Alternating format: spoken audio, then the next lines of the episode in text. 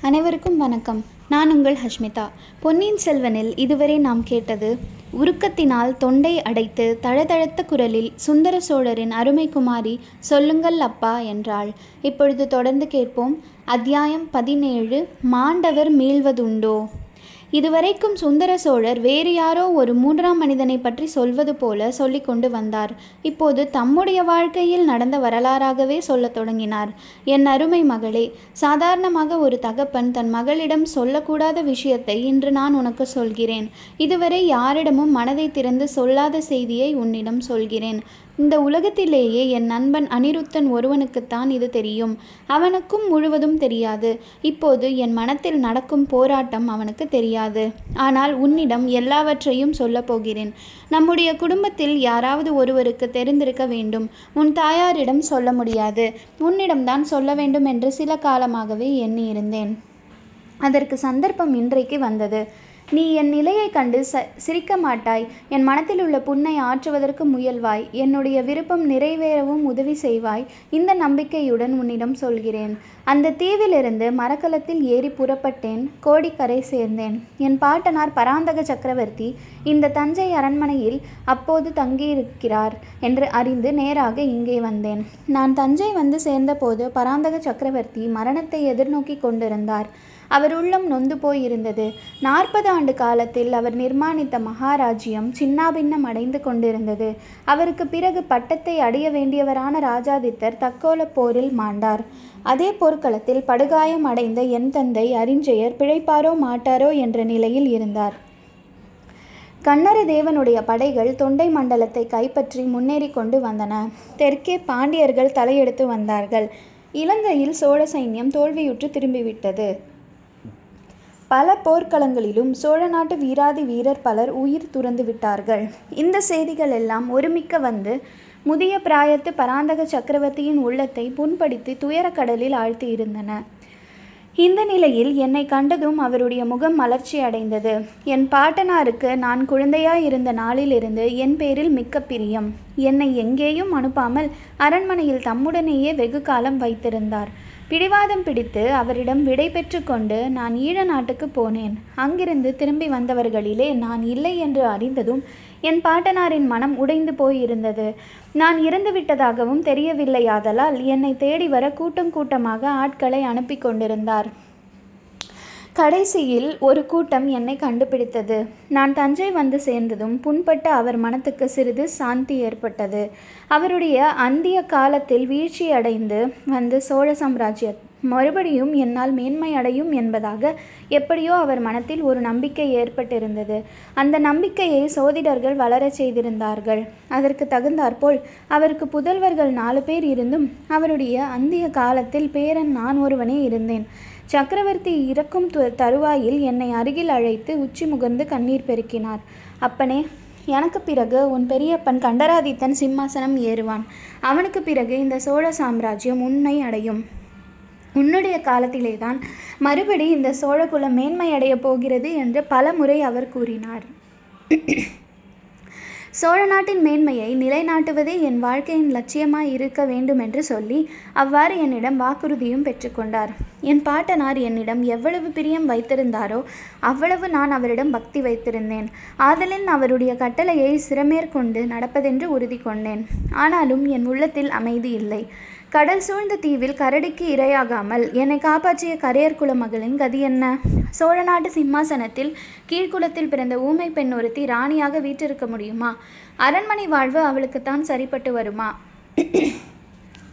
நாட்டார் நகரத்தார் என்னை பார்த்து சிரிக்க மாட்டார்களா? இந்த எண்ணங்கள் அடிக்கடி தோன்றி என் மனத்தை சஞ்சலப்படுத்தின. இது மட்டுமன்று என் பெரிய தகப்பனார் கண்டராதித்தர் சில காலத்திற்கு முன்புதான் இரண்டாவது கல்யாணம் செய்து கொண்டிருந்தார். அவரை மணத்த பாக்கியசாலி மழவரையர் குலமகள் என்பதை நீ அறிவாய். முதல் மனைவிக்கு குழந்தை இல்லை என்றால் இரண்டாவது மனைவிக்கு குழந்தை பிறவாது என்பது என்ன நிச்சயம்? பெரியப்பாவுக்கு ஆண் குழந்தை பிறந்தால் ராஜ்யம் எனக்கு எப்படி வரும்? இதை பற்றி ராஜ்யத்தில் சிலர் அப்போதே பேசிக் கொண்டிருந்தது என் காதில் விழுந்தது. ஆனால் அத்தகைய சந்தேகம் யாருக்கும் உண்டாகக்கூடாது என்று மகாத்மாவாகிய என் பெரிய தகப்பனார் விரும்பினார் போலும். பராந்தக சக்கரவர்த்தி காலமான பிறகு கண்டராதித்தருக்கு ராஜ்ய பட்டாபிஷேகம் நடந்தது. அதே சமயத்தில் எனக்கு யுவராஜ்ய பட்டாபிஷேகம் நடக்க வேண்டும் என்று என் பெரியப்பா புதிய சக்கரவர்த்தி ஏற்பாடு செய்தார். என் பிரிய மகளே இன்றைக்கு உன் தம்பி அருள்மொழியின் பேரில் இந்நாட்டு மக்கள் எப்படி பிரியமாயிருக்கிறார்களோ அப்படி அந்த நாளில் என் பேரில் அபிமானமாய் இருந்தார்கள் அரண்மனைக்குள்ளே பட்டாபிஷேகம் நடந்து கொண்டிருந்த போது வெளியிலே ஆயிரக்கணக்கான ஜனங்கள் ஆவலுடன் காத்திருந்தார்கள்.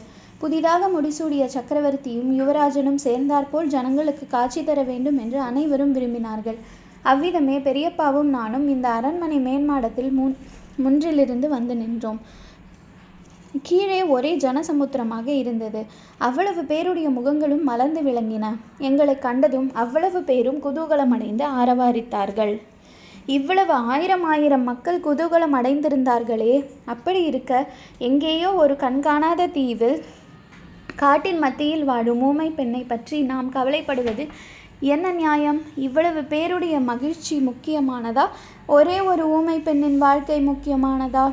இவ்வாறு எண்ணிக்கொண்டே எங்களை அண்ணாந்து பார்த்தபடி நின்ற மலர்ந்த முகங்களை ஒவ்வொன்றாக கவனித்து கொண்டு வந்தேன். அந்த ஜனங்களிலே ஆண்களும் பெண்களும் முதியவர்களும் இளைஞர்களும் சிறுவர் சிறுமிகளும் நின்றார்கள். எல்லோரும் ஒரே கழிப்புடன் காணப்பட்டார்கள். ஆனால் திடீரென்று ஒரு முகம் ஒரு பெண்ணின் முகம் சோகம் ததும்பிய முகம் கண்ணீர் நிறைந்த கண்களினால் என்னை பரிதாபமாக பார்த்து கொண்டிருந்த முகம் தெரிந்தது. அத்தனை கூட்டத்துக்கு நடுவில் எப்படி அந்த ஒரு முகம் என் கண்ணையும் கவனத்தையும் கவர்ந்தது என்பதை நான் அறியேன். பிறகு அங்கிருந்து என் கண்களும் நகரவில்லை கவனமும் பெயரவில்லை. அந்த முகம் வர வர பெரிதாகி வந்தது. என் அருகே வருவது போல் இருந்தது.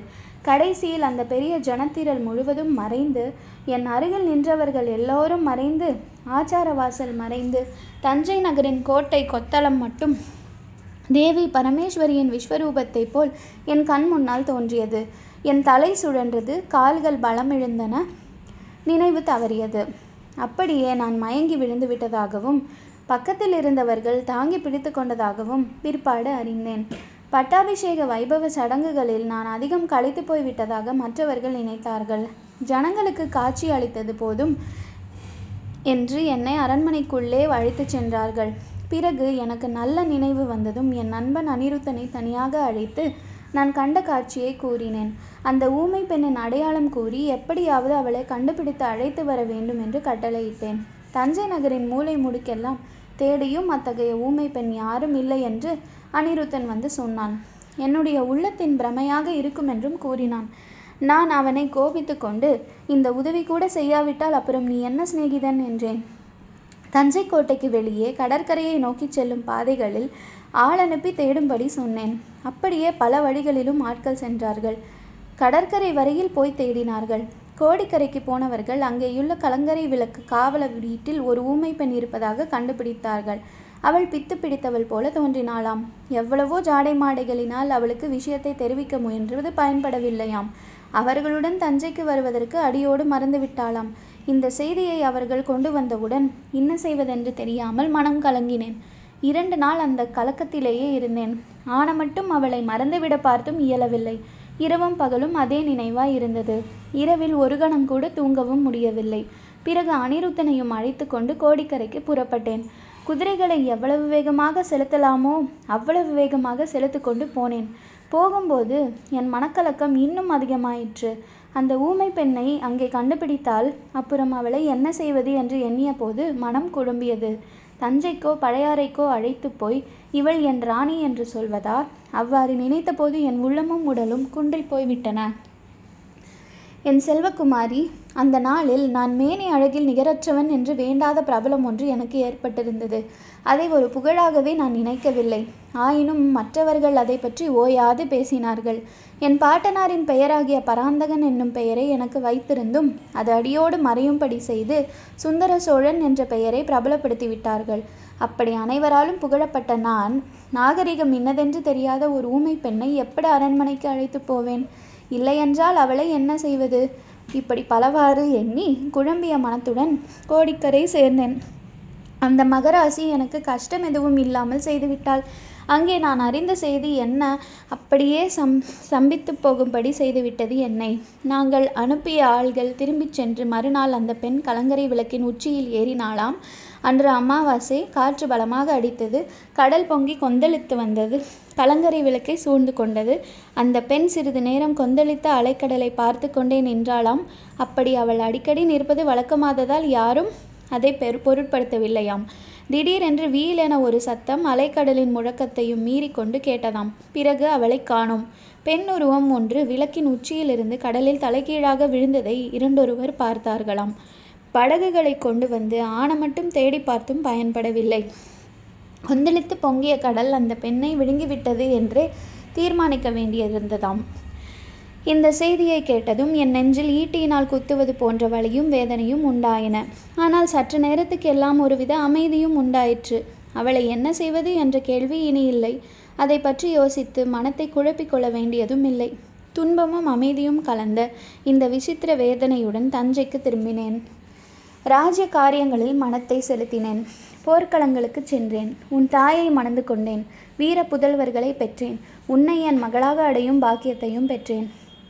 ஆனாலும் மகளே செத்துப்போன அந்த பாவியை என்னால் அடியோடு மறக்க முடியவில்லை. சிறு சில சமயம் என் கனவிலே அந்த பயங்கர காட்சி நான் கண்ணால் பாராத அந்த காட்சி தோன்றி என்னை வருத்தி கொண்டிருந்தது. கலங்கரை விளக்கின் உச்சியிலிருந்து ஒரு பெண் உருவம் தலைகீழாக பாய்ந்து அலைக்கடலில் விழும் காட்சி என் கலவில் கனவிலும் கற்பனையிலும் தோன்றிக் கொண்டிருந்தது. கனவில் அந்த பயங்கர காட்சியை காணும் போதெல்லாம் நான் அலறி புடைத்து கொண்டு எழுந்திருப்பேன். பக்கத்தில் படுத்திருப்பவர்கள் என்ன என்ன என்று கேட்பார்கள். உன் தாயார் எத்தனையோ தடவை கேட்டதுண்டு. ஆனால் நான் உண்மையை கூறியதில்லை. ஒன்றுமில்லை என்று சில சமயம் சொல்வேன். அல்லது போர்க்கள பயங்கரங்களை கற்பனை செய்து கூறுவேன். நாளடைவில் காலதேவனின் கருணையினால் அந்த பயங்கர காட்சி என் மனதை விட்டு அகன்றது. அவளும் என் நினைவிலிருந்து அகன்றாள். அகன்று விட்டதாக தான் சமீப காலம் வரையில் நினைத்து கொண்டிருந்தேன். ஆனால் உயிரோடு இருப்பவர்களை காட்டிலும் செத்துப்போனவர்கள் அதிக கொடுமைக்காரர்கள் என்று தோன்றுகிறது. மகளே ஊமைச்சியின் ஆவி என்னை விட்டுவிடவில்லை. சில காலமாக அது மீண்டும் தோன்றி என்னை வதைக்க ஆரம்பித்திருக்கிறது. என் மகளே மாண்டவர்கள் மீண்டு வருவார்கள் என்று நீ நம்புகிறாயா? இவ்விதம் சொல்லிவிட்டு சுந்தர சோழர் தம் பார்வையை எங்கேயோ தூரத்தில் செலுத்தி வெறுத்து பார்த்தார்.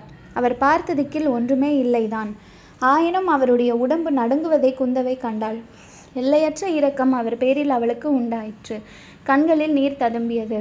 தந்தையின் மார்பில் தன் முகத்தை பதித்து கொண்டு கண்ணீர் விட்டாள். அதனால் அவருடைய நடுக்கமும் குறைந்ததாக தோன்றியது. பிறகு தந்தையை நிமிர்ந்து நோக்கி அப்பா இந்த பயங்கரமான வேதனையை பல வருஷ காலம் தாங்கள் மனத்திலேயே வைத்துக்கொண்டு கஷ்டப்பட்டிருக்கிறீர்கள். அதனாலே தான் தங்கள் உடம்பு சீர்குலைந்து விட்டது. இப்போது என்னிடம் சொல்லிவிட்டீர்கள் அல்லவா? இனிமேல் தங்கள் உடம்பு சரியாக போய்விடும் என்றாள். சுந்தர சோழர் அதை கேட்டு சிரித்து சிரிப்பின் ஒளியில் வேதனையுடன் கூட அவநம்பிக்கையும் கலந்திருந்ததேன் அவர் கூறினான். குந்தவை நீ நம்பவில்லை. மாண்டவர்கள் மீண்டும் வருவார்கள் என்று நீ நம்பவில்லை. ஆனாலும் அதோ அந்த தானு தூணுக்கு பி பக்கத்தில் குத்துவிளக்கின் பின்னால் அந்த பாவியின் ஆவி நேற்று நள்ளிரவில் நின்றது. என் கண்ணாலேயே பார்த்தேன். அதை எப்படி நம்பாமல் இருக்க முடியும்? நான் கண்டது வெறும் பிரமை என்றால் உன் தோழியை பற்றி என்ன சொல்வாய்? அவள் எதையோ பார்த்து கேட்டதனால் தானே நினைவு தப்பி விழுந்தாள். அவளை அழைத்து வா குந்தவை. நானே நேரில் கேட்டு தெரிந்து கொள்கிறேன் என்று சுந்தர சோழர் பரபரப்புடன் கூறினார். அப்பா வானதி ஒரு பயங்கொள்ளி பெண். கொடும்பாளூர் வீரவேலர் குலத்தில் இவள் எப்படி பிறந்தாளோ தெரியவில்லை. இருட்டில் தூணை பார்த்தாலும் அவள் அலறி அடித்துக்கொண்டு மயக்கமாய் விழுவாள். அவளை கேட்பதில் யாதொரு பயனும் இல்லை. அவள் ஏதும் பார்த்திருக்கவும் மாட்டாள் கேட்டிருக்கவும் மாட்டாள். அப்படியா சொல்கிறாய்? அவள் போனால் போகட்டும். நான் சொல்ல வேண்டியது மிச்சத்தை கேள். மாண்டவர்கள் மீண்டு வருவார்கள் என்பதில் எனக்கு வெகுகாலம் நம்பிக்கை இல்லாமல் தான் இருந்தது. அப்படிப்பட்ட தோற்றம் என்னுடைய வீண் மனப்பிரமை என்றே நானும் எண்ணியிருந்தேன். காவேரி நதியில் நாம் எல்லோருமாக ஓடத்தில் போய்க் கொண்டிருந்த போது குழந்தை அருள்மொழிவர்மன் திடீரென்று காணாமல் போனது உனக்கு நினைவிருக்கிறது அல்லவா நாம் எல்லோரும் திகைத்தும் தவித்தும் நிற்கையில் ஒரு பெண் அரசி பொன்னி நதி வெள்ளத்திலிருந்து குழந்தையை எடுத்து தூக்கி கொடுத்தாள். குழந்தையை மற்றவர்கள் வாங்கி கொண்டதும் அவள் மறைந்து விட்டாள். இதை பற்றி நாம் எவ்வளவோ தடவை பேசியிருக்கிறோம். நீ மறந்திருக்க முடியாது. நீங்கள் எல்லோரும் காவேரி அம்மன் தான் குழந்தையை காப்பாற்றியதாக முடிவு கட்டினீர்கள். ஆனால் என் கண்ணுக்கு என்ன தோன்றியது தெரியுமா? அந்த வலைஞர் குலமகள் ஊமைச்சி தான் குழந்தையை எடுத்து கொடுத்ததாக தோன்றியது. அன்றைய தினமும் நான் நினைவிழந்து விட்டேன் என்பது உனக்கு ஞாபகம் இருக்கிறதா? குழந்தைக்கு நேர்ந்த அபாயத்தை முன்னிட்டு நான் நினைவிழந்தேன் என்று எல்லோரும் எண்ணினார்கள். ஆனால் உண்மை அதுவன்று. இத்தனை நாள் கழித்து உனக்கு சொல்கிறேன் குழந்தையை எடுத்து கொடுத்த பெண் உருவம் அவளுடைய ஆவி உருவம் என்று எனக்கு தோன்றியபடியால் தான் அப்படி மூர்ச்சையடைந்தேன். மகளே உன் தமையனுக்கு இளவரசு பட்டம் சூட்டிய தினம் நினைவிருக்கிறதா? அன்று பட்டாபிஷேகம் நடந்த பிறகு ஆதித்த கரிகாலன் அந்தப்புறத்துக்கு தாய்மார்களிடம் ஆசி பெறுவதற்காக வந்தான் அல்லவா? அவனுக்கு பின்னால் நான் வந்தேன். அதே ஊமைச்சியின் ஆவி அங்கே பெண்களின் மத்தியில் நின்று கரிகாலனை கொடூரமாக உற்று பார்த்ததை கண்டேன். மீண்டும் ஒரு தடவை பிரக்ஞை இழந்தேன். பிறகு யோசித்த போது அந்த சம்பவத்தை குறித்து எனக்கு சந்தேகம் உண்டாயிற்று. அப்படி அவள் கரிகாலனை கொடூரமாக பார்க்க வேண்டிய அவசியம் என்ன என்று ஐயுற்றேன். அதுவும் என் சித்தப்பிரமையின் தோற்றம் தோற்றமாக இருக்கலாம் என்று எண்ணினேன். ஆனால் மகளே இந்த தடவை தஞ்சைக்கு வந்த பிறகு அந்த சந்தேகம் எல்லாம் ஒரு காலத்தில் அவள் உயிரோடு இருந்த காலத்தில் அவள் முகத்தை பார்த்து அவள் மனத்தில் உள்ளதை தெரிந்து கொள்வேன்.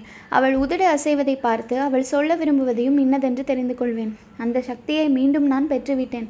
குந்தவை நாலைந்து முறை நள்ளிரவில் அவள் என் முன்னால் தோன்றி எனக்கு எச்சரிக்கை செய்துவிட்டாள். என்ன என்னை கொன்றாயே அதை நான் மன்னிக்கிறேன். ஆனால் மீண்டும் பாவம் செய்யாதே. ஒருவனுக்கு சேர வேண்டிய ராஜ்யத்தை இன்னொருவனுக்கு கொடுக்காதே என்று அவள் சொல்வதை புரிந்து கொண்டேன். அவளுக்கு பேசும் சக்தி வந்து வாயினால் பேசினால் எப்படி தெரிந்து கொள்வேனோ அவ்வளவு தெளிவாக தெரிந்து கொண்டேன். மகளே அதை நிறைவேற்றி வைக்க எனக்கு நீ உதவி செய்ய வேண்டும்.